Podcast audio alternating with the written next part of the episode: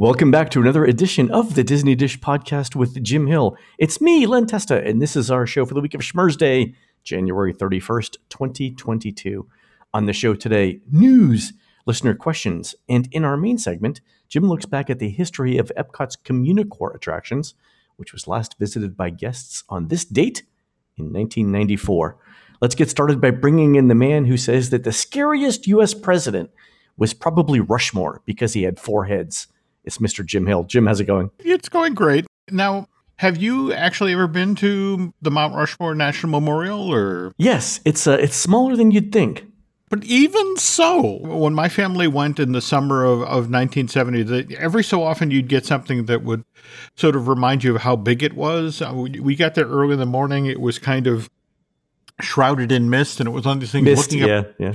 Looking up at Jefferson. And it's like, wow, he's got dandruff. It's like, no, those are mountain goats. but I, I think the one thing that frustrates a lot of folks is you can only get so close to Rushmore.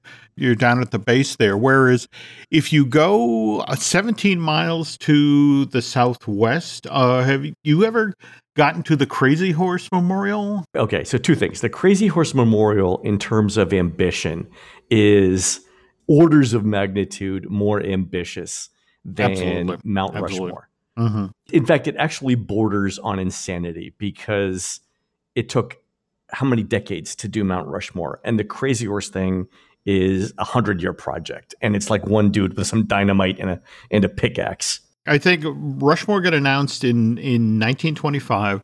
Work actually started in 27 and they, they finished in 41, whereas Crazy Horse, they started work in 1948 and they finished the face, the nine story tall face, 50 years later in, in Yeah. 98. Again, ambitious.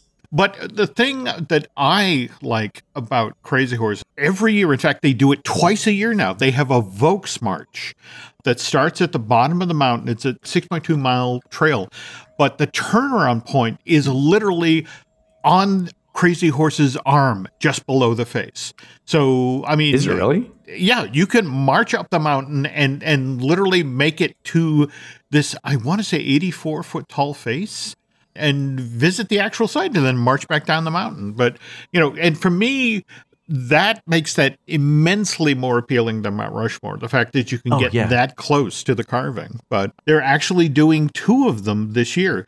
There's uh the 36th annual Volks March, the summer Volks March is June 4th and 5th this year.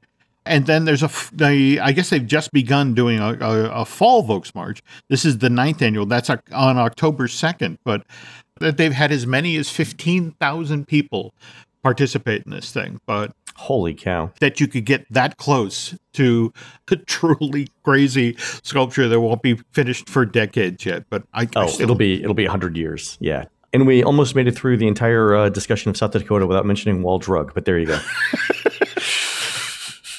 as we pass the site uh, on Route uh, 244 that you have to take to this house I'm sure there are a few billboards for Wall Drug. nickel nickel coffee, fresh donuts. It's There we go. So, All right, Jim, let's do a quick shout out to subscribers over at disneydish.bandcamp.com. Thanks to new subscribers Michael S. Bradbury, Adriana Wang, and Rob B., and longtime subscribers William Wangering, Brian Likosar, and Don't Be Bold. Jim, these are the folks who are working on Disney's second immersive hotel concept, the Swiss Family Robinson Treehouse. Guests who climb aboard during this two day role playing tropical adventure will learn how to spearfish, collect rainwater, and quell Lord of the Flies style uprisings with bamboo spears. Best of all, Jim, this two day experience includes all you can eat Dole Whips, something that no Star Wars hotel will ever have. True story. You know, given the way the Walt Disney Company is, is desperate to get new revenue streams going. Oh, you know, I- someone's over there typing like, oh my God. You know, wait, what did he say again about the spearfishing thing? Here we go. All I ask, folks, is again, the check has to go to Mr. Testa. This, this is brilliant. This is absolutely brilliant. Given how underattended the Swiss Family Treehouse is in that theme park, you could you could start this Who would know? tomorrow. Who yeah. would know? Oh, exactly. So All right, Jim, let's do the news. Hmm. Folks, the Disney Dish News is brought to you by Storybook Destinations, trusted travel partner of the Disney Dish podcast. For a worry free travel experience every time. Book online at storybookdestinations.com. Jim, as we were getting ready to record this, Universal announced a summer 2025 opening date for Epic Universe. Did you see that? I did. I did. Between Alicia Stella and our, our good friend BioReconstruct, we've been keeping very close tabs on what's going on on site, and, and they're getting serious over there. Things are starting to go vertical. Okay, so we're about 40 months away That we are. from from opening then, right? Let's do a uh, let's do a show on what we think is going to go into the park and what else might be changing around the rest of the resort. Let's do that really soon. How's that sound? Sounds like a plan. Fantastic. Um, also, over at Disney, there were several meet and greets added to the Genie Plus lineup this week. So I think it's uh, Mickey Mouse at Town Square Theater, Princess Tiana, and whatever other princesses with her. Um, also at the Magic Kingdom, Cinderella and another princess, and then Olaf at uh, Celebrity Spotlight at Disney's Hollywood Studios. Jim, and I expect to see uh, more of these added to Genie Plus. It does two things. One, it uh, it adds capacity to Genie Mhm. Plus, and uh, number two, it helps people not wait in line for those character interactions. Absolutely. And and Bob Chapek was very straightforward about if the other parks in the industry had the Disney characters, they do exactly what Disney's doing with them. So the notion that they're getting added to just Genie Plus is not really all that much of a surprise. Right. No, not at all. Mhm. All right, Jim. Um, let's do a quick survey roundup.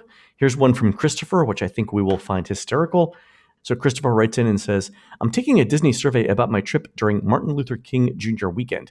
There's a whole page about the benefits of staying at a Disney resort where Disney asks how many times we took advantage of those particular benefits.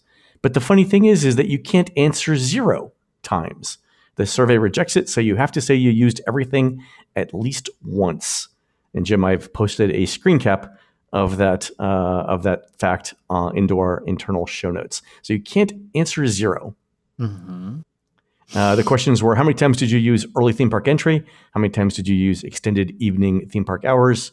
Uh, how many times did you purchase and schedule Lightning Lane attractions, or uh, early access to purchase after-hour event tickets, or the extended window for making dining reservations? So Disney says you must use them. Can't say no. And Jim, I am reminded of the time I was in a meeting with my boss and a bunch of other people, and he went around the room asking everyone's opinion on something. But when he got to me, he said, Len, I don't need to know your opinion because I'm going to tell you what it is. I feel the same way with this Disney survey. That's a glitch, right? But please tell me it's a glitch. But it's only a glitch if you know it's a glitch because they're going to come back and it's be like, everyone uses everything all the time, Jim. I guess in, uh. in some ways it's good because they'll never get rid of it if everyone's using it, right? We should have had this with Magical Express, Jim. We'd still be riding buses from the airport. There we go. There we go. we, we, we, All we need the people who write the software to be on our side. So Exactly. okay.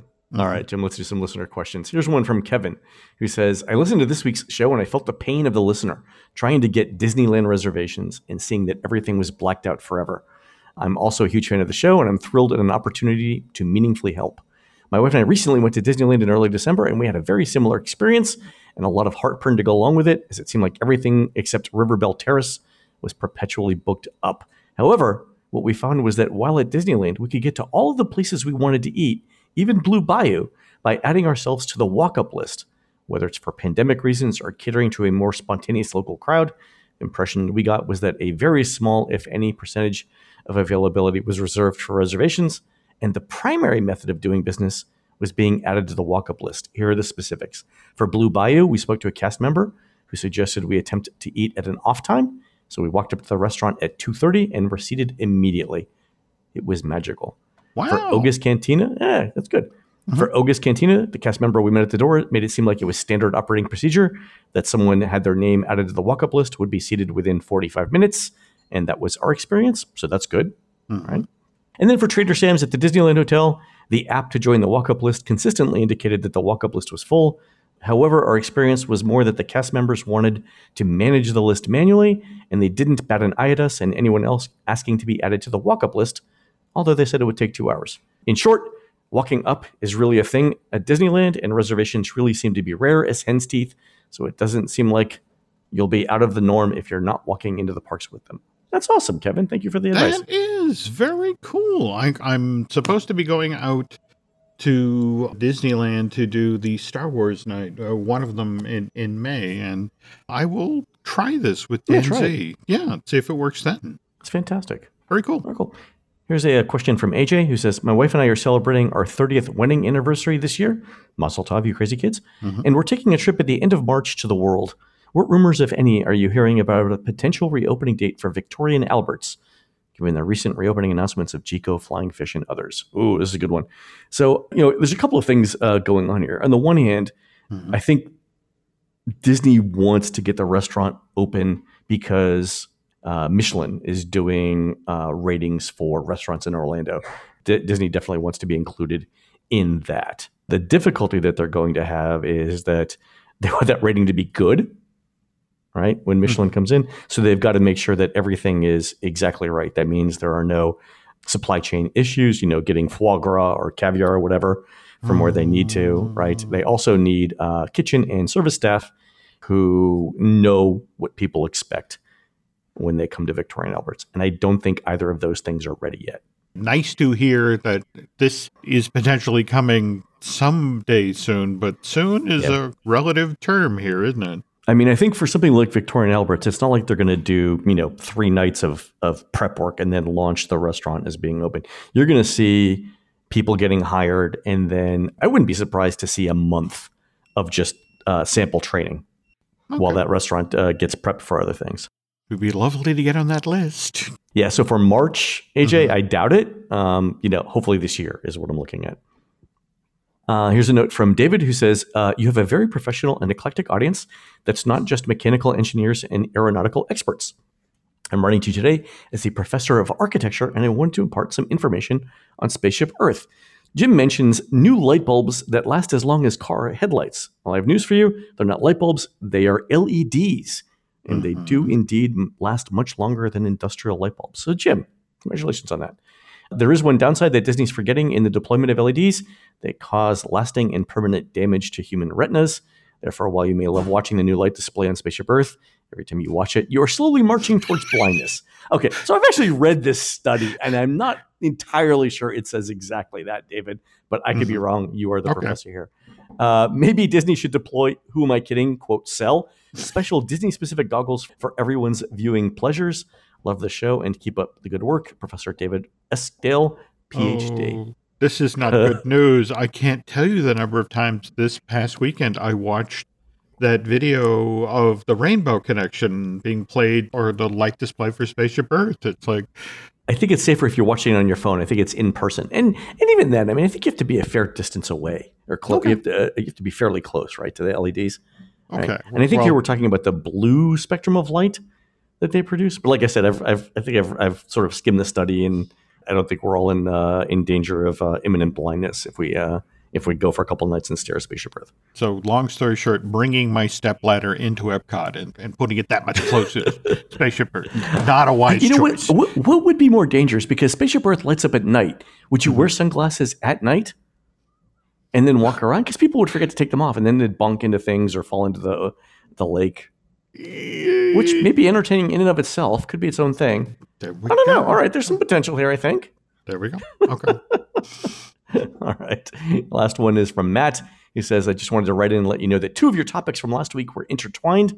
The Iron Man experience at Hong Kong Disneyland is sponsored by AIA, an insurance company here, and Tron at Shanghai is sponsored by GM's Chevrolet division. How about that? Look at that, Jim. Wow. In the, the, the great GM test track tradition of bashing through the side of the building during the test phase, it, nice to know that the folks at AIA could step up and we can take care of that for you.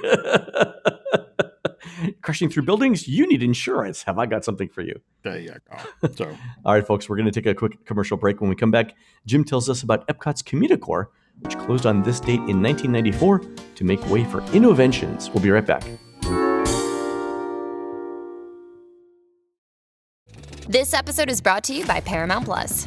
Get in, loser! Mean Girls is now streaming on Paramount Plus. Join Cady Heron as she meets the plastics in Tina Fey's new twist on the modern classic. Get ready for more of the rumors, backstabbing, and jokes you loved from the original movie with some fetch surprises. Rated PG 13. Wear pink and head to ParamountPlus.com to try it free. feeling a little stressed and anxious these days? Gee, I can't understand why. Maybe it's time you gave BetterHelp a try. BetterHelp isn't self help and it isn't a crisis line either. It is professional counseling, which allows you from the safety, comfort, and convenience of your own home to connect with licensed professional counselors who specialize in depression, grief, family counseling, relationships, and anger. Anything you share is confidential. BetterHelp will assess your needs and match you with your own licensed professional therapist, and you two can then start communicating in under 24 hours. You'll get timely and thoughtful responses, plus, you can schedule weekly video and phone sessions. BetterHelp is more affordable than traditional offline counseling, and financial aid is available. And speaking of available, this service is available to clients worldwide. In fact, so many people have begun using BetterHelp that they are now recruiting additional counselors in all 50 states. So why not start living a happier life today? As a listener to this podcast, you'll get 10% off your first month by visiting betterhelp.com slash disneydish. Join over 1 million people taking charge of their mental health. Again, that's BetterHelp, H-E-L-P dot com slash Disney Dish. Now streaming only on Disney Plus. My name is Taylor. Welcome to the Eras Tour. Experience Taylor Swift's record-breaking Eras Tour.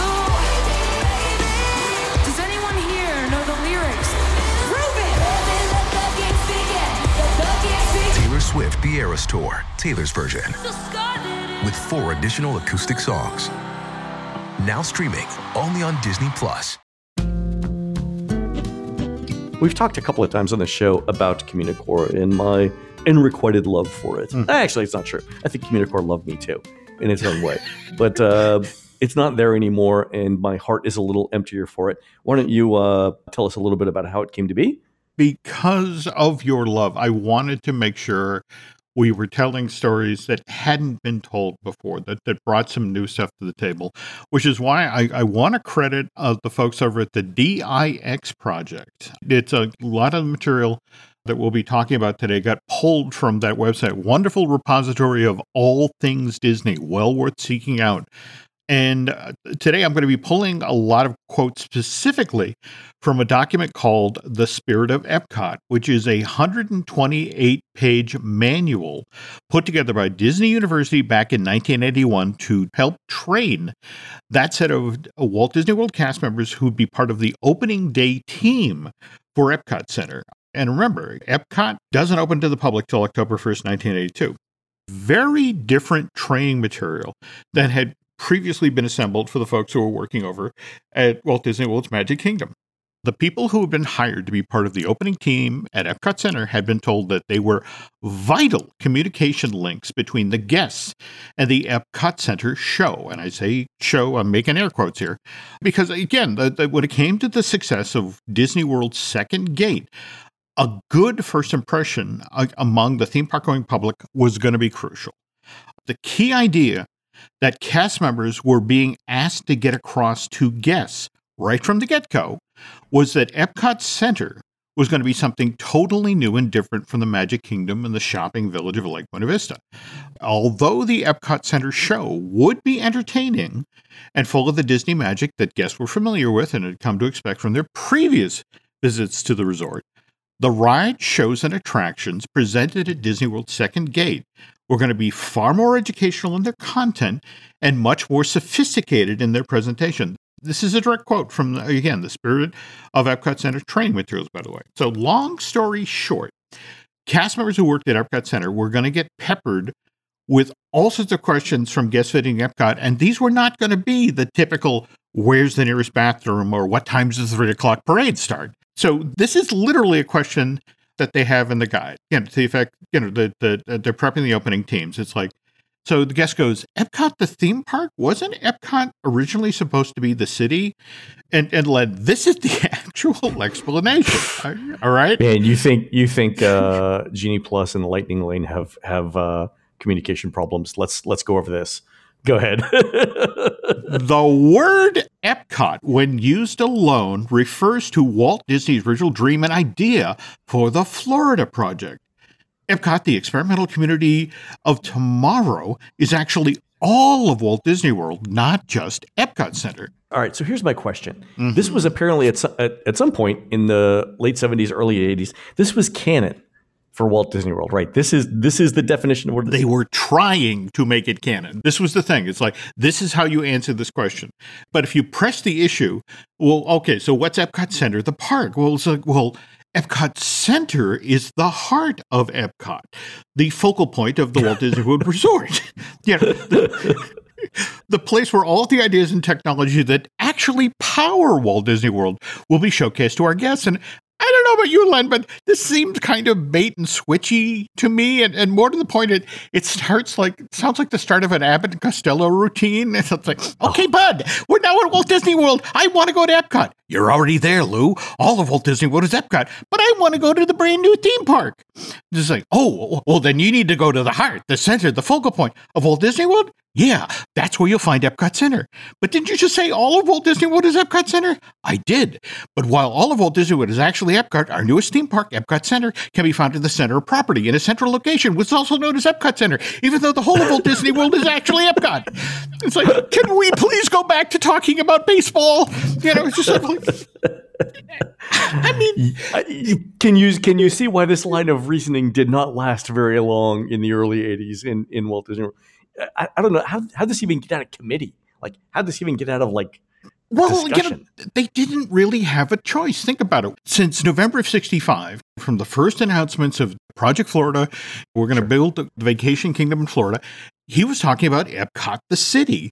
It then became a case of Epcot has always been here. I mean, look at the Magic Kingdom, the utilidors, the AVAC system that clears away the trash, or or the modular construction technique that was used to build the contemporary uh, Polynesian Village. I mean, the phone system at Walt Disney World. Mm. You know, mm. first to use fiber optics. So come on. Just this whole notion that if you looked at Walt Disney World in a certain way, it was everything that Walt promised in the mid 1960s. The, the problem with that is trying to sell the idea that it's always been there. It's like, is that enough to get you to buy a plane ticket and a vacation yeah, no. package? No, no, not at all. So I don't know if you remember the original promotional campaign for Epcot. It was sort of spaceship Earth in shadow, and you saw like a monorail track running around the edge of it. And yeah. the catchphrase, the 21st century begins October 1st, 1982, with the underlying promise of you're going to see and experience truly futuristic stuff, just like Walt said. But here's the problem a lot of the corporations who had now, at this point, finally agreed to sponsor World Showcase Pavilions were genuinely hesitant about bringing cutting edge stuff to Florida. A lot of the pushback that Imagineering got was like, well, what about corporate espionage? It's like, what do you mean corporate espionage? It's like, it said, what's to prevent our rivals, if we bring our latest and greatest, greatest down to Florida, to them sending down somebody with a camera to take photos of our latest and greatest stuff and something that we've spent hundreds of thousands of dollars perfecting, they can take that t- technology home and have it out. And it, our competition can have the same thing in weeks. And it's like, uh, okay. And, and this is why you get origin stories. You get the origin story of communication. You get the origin story of transportation. Yeah, because you can't you can't sell the no one's going to copy and sell the origin story of communication. Yeah. So now, because of that, the pressure is on with Communicore, the area at the very heart of Future World, which is supposed to be a communicator to the world, hence the name Communicore. This is where guests could view presentations by some of the best thinkers, the most creative members of industry and the government, and these very intelligent people were going to try and find practical solutions to the real needs of mankind, uh, which, thanks to the Disney's expertise when it came to showmanship, would be genuinely entertaining and not at all over earnest or educational. when is this? Uh, when was this document written? It was written in '81, Len. Okay, so a year and change before it opened. Okay. Park isn't going to open until the fall of 82. So as you read this training manual, you become aware that they're really having problems landing people for Communicore. In fact, okay. uh, let me jump to the section of the book where they actually describe Communicore in detail, an area that's supposed to deliver on future cutting edge technologies. So, this is how the place is being described to Epcot's opening team. Linking all of the experiences of Future World is Communicore. a main street of tomorrow's ideas and inventions. Here you'll learn about the computer wizardry that helps to make Epcot Center tick in Sperry Univac Computer Central. Whatever's happening at Epcot is controlled right here, including 450 audio animatronic figures. You'll see how someday you can express your opinion on key world issues merely by pushing a button on your living room armchair You'll also have the chance to shop in the Centorium, choose from two restaurants, or select a dream vacation at the travel port. And Len, that's literally all that Disney University was able to tell the, the cast members who had been hired to be part of Epcot's opening team about what Communicore was going to be like Wow. prior to the opening of this park. That's how loosey goosey they had to be at that point. There's a there's a sign and it's a placeholder and it says things and such. The construction of Epcot is far enough along at this point that opening team members, as part of their orientation at the park, could be taken a two hour long tour of the Epcot construction site. These tours always began at six o'clock at night after the construction workers had gone home for the day and included these instructions. You should wear comfortable old clothes, jeans and slacks, please. No skirts or dresses can be permitted. Uh, we also must request hard soled shoes, no sandals, tennis shoes, or open toe shoes. So, two hour tour begins under Spaceship Earth, where groups of 20 are, would then be pulsed through the construction site. And one of the very first stops was Communicore, where a, a Disney Okay. University rep would then explain the overall design of this part of Future World, how it was going to be laid out in four quadrants. And uh, Communicore was had, uh, you know, a number of elements. Now, uh, Epcot uh, Computer Central, we just described. We have the Exot uh, Energy Center. Uh, we have the American Express Travel Port, again, something we just described. Then we have the Stargate Restaurant, the Centorium, the Electronic Forum that was going to be sit in your armchair, hit the button. Okay. Here, on the other hand, we have the Terra Nova Restaurant. You know, I saw this in the show notes and I looked it up. We never got that, did we? We did not. What was it supposed to be? Do you remember where the Stargate was positioned, that restaurant? And then across the way where we got our sort of coffee shop set up? Yeah, yeah. That's the Terra Nova. Oh, really? Among the other things that w- were in- announced for Epcot, and again, part of the material uh, that was sold to the opening team, was the Tron arcade. Really? This Yes. was 81? When wait, when did Tron come out? Tron came out summer of 82, but Tron was going to be the next big thing for Disney. You know, that their first foray into computer animation and was going to really put Disney on the map, or so it was thought. And so these tours are happening summer of 82, eh, like three or four months before the park opens up. But Tron arrives in theaters uh, July 9th of 1982 and gets middling reviews and underperforms at the box office. And Right. this is when Epcot is running behind schedule. Money's really tight. And so, you know, the whole, let me get this straight. We're going to put in an arcade that celebrates the film that we're pretending we didn't put out. Might not come to pass. Yeah. So that gets cut. And in the end, uh, what ends up being built in this part of Communicore West is the Expo Robotics Show. Right. Yeah, yeah, yeah. I remember this part. Yeah. As for what actually was there in Communicore when it opened uh, in October of 1982, we're going to dive in depth in that with the next edition of Disney Dish. Fantastic. Can we also talk about uh, some of the stuff that was later proposed and wasn't uh, built as well? Yeah, I mean, again, that, that's the thing. Communicore, if you look at the, the, the number of things that were proposed for Communicore that then Yeah. got cut, it'll break your heart. I mean, it's just, it, it's one of these things where it was supposed to do so much of the heavy lifting of showing off the tech, but the companies that Disney recruited were either so cautious or, or frankly weren't willing to spend the money Yeah. so you got a lot of this is futuristic, really? The giant wood sculpture? It's like, shut up, kid. You know. Uh, so Well, the, so I know one of the ideas that they talked about for Communicore was uh, an adventure maze, but you were only supposed to use sound to get through the maze. So it was like that. We, we saw the technology later on at the studios, but this was sort of an early early idea using 3D sound to get you through something. That idea, when it fell off the table for Future World, actually came back as an exhibit that was going to be built as part of the Africa Pavilion. The notion was the uh, same thing. You were going to have a, a maze set up of tall grass, but you were going to be driven through the maze by the, the sound of the predators that were just behind you. so much of Disney history is like that. It's like, hey, we have this cool technology, not for Future World. Okay, we're taking it over to World Showcase. Oh, we didn't do it there. Hey, the studios. You know, you just keep looking for a place to put it. Oh, that's funny because it uh, it lasted. Uh, I mean, the idea must have stuck around for a decade because when the studio was, was opened in '89, mm-hmm. it uh, it was that was part of it. So that's super interesting. The idea the idea lived just not at Epcot. Yeah, yeah, and I, I, I still love that that little show in the booth and the the what the 3D haircut. you know, you're you're, yeah. you're, you're listening to you know you're supposed to be the studio exec who's getting their haircut as you know somebody is pitching a movie to you and throwing yeah. knives at your head. So it's like, yeah, okay, wonderful time at a Disney theme park. So I may have that already if you want to hear it. Oh, cool. So. All right, folks, that's going to do it for the Disney Dish show today. Please head on over to disneydish.bandcamp.com where you'll find exclusive shows never before heard on iTunes, including the second half of our story on Disneyland's flying saucers. On next week's show, we'll finish up this history of Epcot's Communicore, and we'll have Christina on to talk about food, and we'll talk about the latest round of playtesting at the Galactic Star Cruiser as it gets ready to open on March 1st.